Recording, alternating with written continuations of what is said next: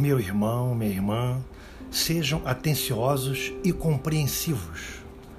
Quantas vezes a pessoa que vem falar com você traz problemas escondidos no âmago da alma? Mantenha-se sereno, você que já vislumbrou a luz do entendimento fraterno.